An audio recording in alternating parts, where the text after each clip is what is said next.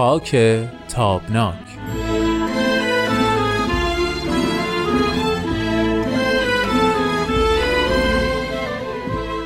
دوستان خوب شنوندگان همراه برنامه خاک تابناک. خوش آمدین به ششمین قسمت از این مجموعه برنامه ها من هومن عبدی هستم و از شما دعوت می‌کنم که این قسمت رو هم مانند جلسات گذشته تا پایان با ما همراه باشید.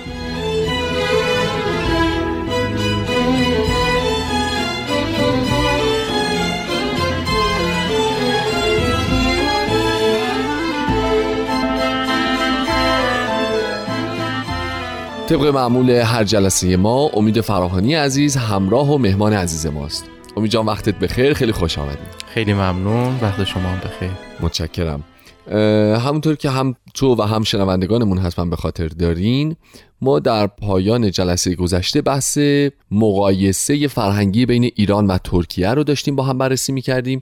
بحث از اونجا شروع شد که تجدد یعنی در واقع رسوخ تجدد در جوامع مذهبی رو بررسی کردیم بعد به یک مقایسه تطبیقی رسیدیم بین ایران و ترکیه و خواستیم بررسی بکنیم که چطور شد که در این فرایند در این حرکت ایران کم پیش رفت یا این فعالیتش عقیم موند ولی ترکیه انقدر تونست تو این حوزه پیشرفت داشته باشه. با هم یه بحثایی کردیم. اشاره کردید در پایان جلسه گذشته به تمدن بزرگ مجار در مجاورت ترکیه و اینکه خب ما فاقد یه همچین همجواری بودیم که بتونه تاثیرات فرهنگی بذاره. ناگفته نظرم که یک اشاره هم کردیم به تجربه مشروطه متها انقدر این بحث مفصل و گسترده است که ترجیح میدم اگه بشه اول حوزه های دیگر رو بررسی بکنیم بعد مفصلا اختصاصا به مشروطه بپردازیم. ما در خدمتیم در بحث مقایسه فرهنگی بین ایران و ترکیه اون زمان. البته یه پرانتز باز بکنم که اشاره کردی که فضای صنعتی و انقلاب صنعتی در ترکیه خیلی سریعتر از ایران آغاز شد. تجربات تجربیات خیلی خوبی اونجا داشتن. اما در پایان جلسه گذشته رسیدیم به اون بحث مجاورت فرهنگی. حالا می‌خوام ببینم که آیا واقعا انقدر تاثیرگذار بوده مجاورت ترکیه با یک تمدن و یک فرهنگی مثل مجار که باعث شده که خیلی بتونن تفکیک قائل بشن در سالیان بعد بین سیاست و دیانت و بعد این کمک بکنه به اینکه انقدر پروژه تجدد رو در واقع اینها با راحتی و سرعت بیشتری مستقر بکنن تو کشورشون. خب خدا به داد ما برسه. با این همه سوالهای رنگ و رنگ و ببین بحث پیچیده بحث سختی است اولا خب مقایسه فرهنگی و پیشرفت یا تحولات فرهنگی در دو تا کشور همسایه برخلاف اون چیزی که به نظر, به نظر می‌رسه کار ساده ای نیست. به خاطر اینکه خب ما حالا با فاکتورهایی که مورد تحقیق باید قرار بگیره دو برابر شاید هم بیشتر میشه. بله بله. و خب من یکی حداقل درباره ترکیه و تاریخ تجدد در ترکیه انقدر مطالعاتی ندارم. اما چیزی که می‌دونم یا می‌تونم حدس بزنم قبلش قبل از حدسم یک نکته دیگه هم بگم. و اون هستش که پیشرفت یا عدم پیشرفت یا روند پیشرفت بسته به یک عامل و یک فاکتور نیست. نیست. مثلا ما بگیم که حضور ترکیه در مجاورت کشورهایی که به هر حال اروپایی هستند و تجدد بیشتری دارن که فقط هم مجار نیست. حتی ما می‌دونیم که ترکیه رابطه بسیار نزدیکی با فرانسه داشته. بله. ببینید ما وقتی که کتاب ها یا تذکره های دوره ناصرالدین شاه رو می‌خونیم می‌بینیم که مثلا شوخی هایی که ناصرالدین شاه با بزرگان دربار می‌کرده مثلا یکی از شوخی های معمول ناصرالدین شاه این بوده که در دربار از اشراف سوال می‌کرده که تا حالا بلژیک خوردی؟ آها. خب؟ خب. و بعضی ها خیلی با سراحت و با اطمینان عرض می‌کردن که بله قربان. خوردیم. ما بلژیک خوردیم. خب. یعنی می‌خوام به شما بگم که اینقدر سطح آگاهی عمومی نسبت به جهان پایینه که درباری ها نمی‌دونن که بلژیک یک کشوره یک کشوره. و خوردنی نیست. درسته. خیلی خوب این رو ما خیلی راحت می‌تونیم با ترکیه مقایسه بکنیم. اما اگر شما سوالت اینه که آیا تنها عامل این که ترکیه تونست به یک سطح به مدرنیته نزدیکتر بشه و ایران نتونست؟ نه. به نظر من همین تنها عامل نیست. و اگر سوال بعدی رو بپرسید من دیگه جوابش اینه که نمی‌دونم. یعنی سوال بعدی این باشه که خب پس چی شد؟ من درباره ایران باز تا حدی آگاه تر... تریم. بله طبیعتا. بنابراین بحثمون رو درباره ایران پیش. پیش می‌بریم. ولی این رو به زرس قاطع می‌تونیم بگیم که با سرنگونی دولت عثمانی ترکیه واقعا سکولار شد یا به حد بالایی از سکولار شدن دست پیدا کرد. بله. در حالی که ایران با سرنگون شدن قاجار ظاهر سکولار پیدا کرد. هیچ وقت واقعا سکولار نشد, نشد ایران. نه نه هرگز. خب نه در واقع ما هم خیلی نمی‌خوایم که تاریخ ترکیه رو بررسی بکنیم. اگه خاطر باشه بس راجع به این بود که این فرایند تجدد و استقرارش در ایران که از دوران به اصطلاح پهلوی اول شروع شد اومد تا سال 57 و با انقلاب اسلامی دوباره دچار تحولات بنیادی شد یک فرایندی بود که شاید برخلاف اون چیزی که رضا شاه تصور می‌کرد خیلی هم عمیق بطعی و درونی نشد. یعنی ما مثلا اون پروژه ترک هجاب رو که با هم اون شب صحبت می‌کردیم به اینجا رسیدیم که ممکنه بر حسب ظاهر یا بر حسب اجبار خیلی ها کنار گذاشتن هجاب رو ولی در عمل اعتقادات مردم در گستره خیلی وسیعی همچنان باقی و برقرار بود. حالا اگه موافق باشی من می‌خوام این مسیر 100 150 ساله رو یک بار با هم مرور بکنیم. چی شد که فرایند مدرنیته و در واقع تجدد و استقرارش در ایران به زبانی ناکام موند خوب پیش نرفت چه می‌دونم اصطلاحا عقیم موند. نتیجه نداد دیگه در نهایت. یعنی تا حدی نتیجه داد. شاید اگه بگیم نتیجه نداد به صرف درست و عادلانه نباشه. ماجرای مدرن طلبی بله. یا تجدد طلبی در ایران که تجدد طلبی با مدرنیزاسیون به معنایی که ما سراغ داریم یه مقداری فرق می‌کنن با هم دیگه. ماجرای مدرنیزاسیون ماجراییه که اولین شواهدش رو اتفاقا ما در میانه های قاجار می‌بینیم. یعنی تا قبل از دوره قاجار ما خیلی احساس عقب ماندگی نمی کنیم. در جنگ های ایران و روس هست که ما احساس می‌کنیم که ای بابا یه اتفاقی تو دنیا افتاده که ما نمی‌دونیم چیه. آها و ازش عقبی ما و ما داریم عقب میفتیم و این ماجرا یواش یواش هی در دوره ناصرالدین شاه به اوج خودش می‌رسه.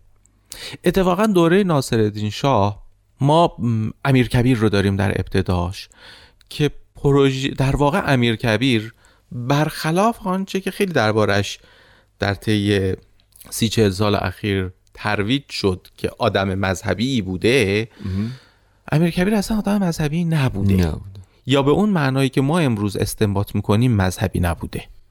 در واقع امیر کبیر نهادهای بسیار مدرنی که اتفاقا خیلی جنبه دینی هم نداره یا اولیای دین خیلی هم باهاش موافق نبودن رو وارد ایران می‌کنه. مثل دانشگاه مثل روزنامه چیزایی که اصولا شانس آورد امیر کبیر که مرد وگرنه تکفیر می‌شد. و اگر ناصر شاه نمیکشتش احتمالا علما میکشتنش. برای اینکه داشت کاری رو انجام می‌داد که درست برخلاف مسیری بود که شریعت یا نهاد قدرت دینی در ایران میپسندید. آها و اسم اینو می‌ذاری مدرنیزاسیون؟ و حداقل اولین بارقه هاش به نظر من باید بپذیریم که با امیر کبیر شروع میشه. خب من می‌خوام که اینجا مرزبندی رو مشخص بکنیم. گفتی اول مطالبت که تجدد طلبی با این قضیه متفاوته. بله بله بله بله. آفرین. خب خیلی ممنون. آره این تجدد طلبیه. یعنی ما یک تحولی رو امیر کبیر در ایران شروع می‌کنه که هیچ ربطی به روشنفکری که مثلا فرض بفرمایید که در حول و حوش انقلاب سند در حول و حوش انقلاب مشروطه در ایران درش باز میشه این با اون فعلا ربط جدی نداره. نداره. اما اینو یادمون باشه که شما از اون سه حوزه‌ای که من اسم بردم یعنی سیاست، فرهنگ و اقتصاد در هر کدوم رو باز بکنی همه مظاهرش هم هست. باهاش میاد. تو بعدا باید بشینی فکر بکنی حالا من با سایر اون چیزایی که نمیپسندم چجوری مقابله بکنم. این قبول. منتها می‌خوام ببینم که اگر بخوایم یک تعبیر فارسی ازش ارائه بدیم آیا مساوی با نوآوری علمی صنعتی تکنولوژی و تجدد طلبی و معادل با نوآوری ذهنی و روشنگری و روشنفکری می‌بینی یعنی؟ ببین ماجرا اینه که تجدد یا مدرنیزاسیون اساسا یک مقوله اندیشهیه درسته. و بعد وارد اقتصاد و سیاست میشه. یعنی ما یک آینه ای داریم که تجلی این آینه در سیاست مثلا میشه دموکراسی در اقتصاد میشه لیبر... اقتصاد لیبرال مثلا فرض بفرمایید سرمایه داری و مثلا در فرهنگ میشه مثلا مدرنیزاسیون یا مدرنیسم. این جلوه های مختلف یک طرز فکره که در حوزه های مختلف شکل می‌گیره. ماجرا اینه. ببین مثلا فرض بفرمایید که امیر کبیر میاد روزنامه تاسیس می‌کنه. بله. این روزنامه در قدم اول داره اخبار دربار رو میگه. اما یادمون باشه که روزنامه است و روزنامه روزنامه آزاد به تعبیری رکن اصلی دموکراسیه. طبیعتا بله. خب و جامعه مدنی رو به بنابراین شما نمی‌تونید بگید که امیر کبیر نبود که در مدرنیزاسیون رو باز کرد. چرا؟ دانشگاه رو امیر کبیر میره استاد خارج میاره. این استادا فقط علم با خودشون نمیارن فرهنگ هم با خودشون میارن یعنی این یا آدمایی که میرن اونجا درس بخونن و برگردن هم به همین ترتیب. بنابراین این در اونجا باز میشه. اما درزش باز میشه. درزی که به نظر من خیلی راحت با لگت دوباره بسته, میشه. خب من در این حوزه یک سوال دیگه هم دارم که اگه ایزه بدی یک درنگ کوتاهی یک آنتراک کوتاهی داشته باشیم و بعد دوباره بحث داریم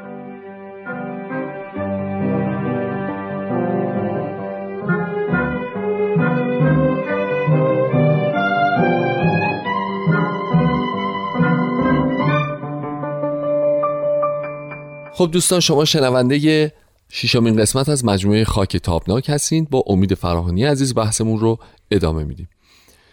امید ما تا تو مرزبندی بین تجدد و مدرنیزاسیون هستیم. این سوال من بپرسم چون خیلی ها معتقدن که در واقع بحث تجدد طلبی در ایران در واقع از قرن چهارم با تاریخ بیهقی شروع میشه. یعنی شیوه نگارش و روایتی که می‌کنه و مدح و سنایی که به روال معروف نمیگه و حقایقی از اون تو بازگو می‌کنه که دیگران نگفته بودن و بعد از اون هم خیلی کم گفته شد. در واقع این مسیر شروع میشه با تذکرت الاولیا ادامه پیدا می‌کنه. و و و و. حالا می‌خوام ببینم که این رو ما به خاطر اینکه تک ستاره هایی در آسمان بودن و با فاصله های زمانی زیادی از هم اتفاق میافتاده به حساب نمیاریم؟ یا این بحث مدرنیزاسیونی که الان مطرح کردی چون از جنبه پیشرفت علمی و فیزیکی و تحقیقاتی نمود و بروز پیدا می‌کنه اصلا اونها رو ما محاسبه نمی‌کنیم. هیچ کدومش. ببین ماجرا اینه که اولا بیحقی و ما شما دارید درباره دوره صحبت می‌کنید که اتفاقا ایران در دوران طلاییشه بله تعبیری یعنی ما در یک رشد یا در یک چرخه ترقی هستیم و اتفاقا بله. اروپا که الان در دوران قرون وسطا دقیقا و عقبتره. و عقب افتاده. ببین ماجرای این که خب حالا ما در یک دوره هایی در صدد تجدد و پیشرفت و اینها بودیم. خب این که در دوره هخامنشی هم بودیم در دوره ماد هم بودیم ایلام هم بودیم. ما داریم درباره این صحبت می‌کنیم که از چه زمانی شد که ما این دغدغه برامون پیش اومد که ای غرب یه چیزی داره که ما نداریم. آها. این دغدغه این دغدغه یک کمی از دوره صفویه شروع میشه. اما خیلی دغدغه جدی نیست. یعنی در دوره صفویه هنوز ما خودمون رو همتراز و همقد و اندازه غرب می‌تونیم ببینیم. قبلا گفتم بازم میگم یادمون باشه که در همون دوره است که شاه عباس پرتغالیا رو میرزه تو خلیج فارس. یعنی از لحاظ حداقل قدرت نظامی کم نمیاره. درسته. خب ما یه جلوه هایی رو می‌بینیم که مثلا فرض کن اونا اسلحه آتشین دارن. خب ما اب نداره وارد می‌کنیم. اما بحث ما از جایی جدی میشه که ما احساس حقارت می‌کنیم. یعنی میگیم ای وای غرب یه چیزایی داره که ما نداریم. که ما نداریم و در صدد یک پروژه هستیم که این رو وارد بکنیم. کنیم. وارد بکنیم. حتی می‌خوام بگم که هیچکس در صدد جبران به صورت علمی این قضیه نیست. بله. یعنی روی کردها نسبت به مدرنیته یا اینه که آقا نه ما همینه که داریم خوبه باید برگردیم به ریشه های خودمون یا اینکه باید اونو وارد بکنیم. هیچ کس نمیگه که نه آقا ما یه چیز کم داریم باید درستش بکنیم. درسته. و حتی ممکنه به این نتیجه برسیم که فقط وارد کردن صرفش وارد کردن پوسته ظاهریشه یعنی ابزار فیزیکیشه ولی اونهایی که میگن وارد بکنیم اصلا این نظر رو ندارن. یعنی میگن وارد می‌کنیم سر تا تهش هم وارد می‌کنیم خیلی هم خوبه کیف میده و هیچ چاره ای هم نداریم. کیف میده. متا من دارم خود اون ابزار رو با فرهنگ استفادهش مقایسه می‌کنم. یعنی ممکنه اصلا ما... موقع این فکرها نیست. نیست. خب. ببین شما وقتی که مطالب روشن فکر نمی‌تونم بگم منورالفکرهای خب. اون دوره رو می‌خونی می‌بینی که متوجه این نیستن که وقتی میگن که فرهنگ ما باید فرنگی بشویم از خب. سر تا پا فرنگی یا فرهنگی؟ فرنگی فرنگی خب. فرهنگی باید بشیم. این مثلا فرض بفرمایید می‌تونه عوارض فرهنگی هم داشته باشه. نه اصلا ب... حتی خوششون هم میاد. اصلا میگن ف... از لحاظ فرهنگی هم ما باید فرنگی, فرنگی بشیم, بشیم و. حتی مثلا فرض بفرمایید رسم الخطمون رو هم ما باید از خط عربی فارسی برگردونیم به یک خط با بنیاد مثلا لاتین با حروف لاتین مثل ترکیه که ما اصلا از سر تا پامون غربی بشیم درست. خب و این که ما مثلا فرض بفرمایید که اگر اتومبیل رو وارد می‌کنیم فرهنگ رانندگی رو هم باش وارد بکنیم آفرین. اصلا بحثی نیستش که راجع بهش صحبتی بشه درسته. یا فکر بشه ما الان ببین بحث همینه که عرض می‌کنم ما ما حسرت رو باید اول از همه جبران بکنیم. و این حسرت همونجور که گفتی با مظاهرش جبران میشه. میشه. آها.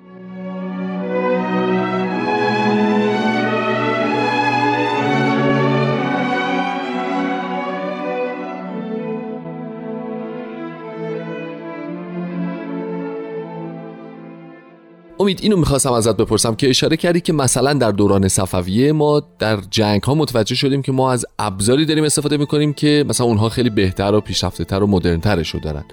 اگر فرض بکنیم که در اون مقطع زمانی ما درگیری جنگی پیدا نمی کردیم می‌تونیم نتیجه بگیریم که این فرایند ممکنه 50 سال مثلا می‌رفت عقبتر؟ ببینید ما تا جایی که من متوجه میشم ما دو سه تا فاکتور هستش که در تاریخ ایران در دوره زند و قاجار بله یه کمی هم صفویه ما این تفاوت رو می‌فهمیم. این ماجرا بخش عمدش جنگه. بله. یعنی توان نظامیه. و بخش بسیار بسیار کوچیکش هنره. یعنی مثلا فرض بفرمایید که ما با در دربار خب. نمونه هایی از نقاشی غربی دیده میشه که این یهو مثلا برق از سر پادشاه ایران می- میپرونه و مثلا فرض بفرمایید که فتلیش های قاجار به نقاش های دربار میگه که آیا مثلا هیچ کدومتون هست که بتونه یک نقاشی مشابه این بکشه که ما بتونیم مثلا فرض بفرمایید که با او رقابت بکنیم؟ اما در مثلا فرض بفرمایید سیاست در اقتصاد حتی در عمده مسائل فرهنگی ما جلوه ازش نمی‌بینیم تا جنگ ایران و روس اتفاق میفته اونجاست که به نظر من بزرگترین نقطه عطف و خدا رحمت بکنه عباس میرزا رو که برای اولین بار به صورت دقیق این سوال رو مطرح می‌کنه از سردار اروپایی که آقا چی شد؟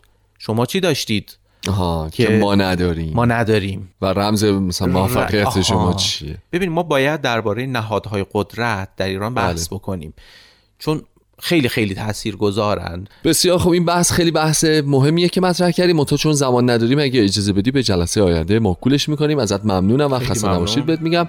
دوستان عزیز خیلی ممنون که شنونده برنامه ما بودین. ازتون دعوت می‌کنم که هفته آینده هم با ما همراه باشید. ممنون و خدا نگهدار.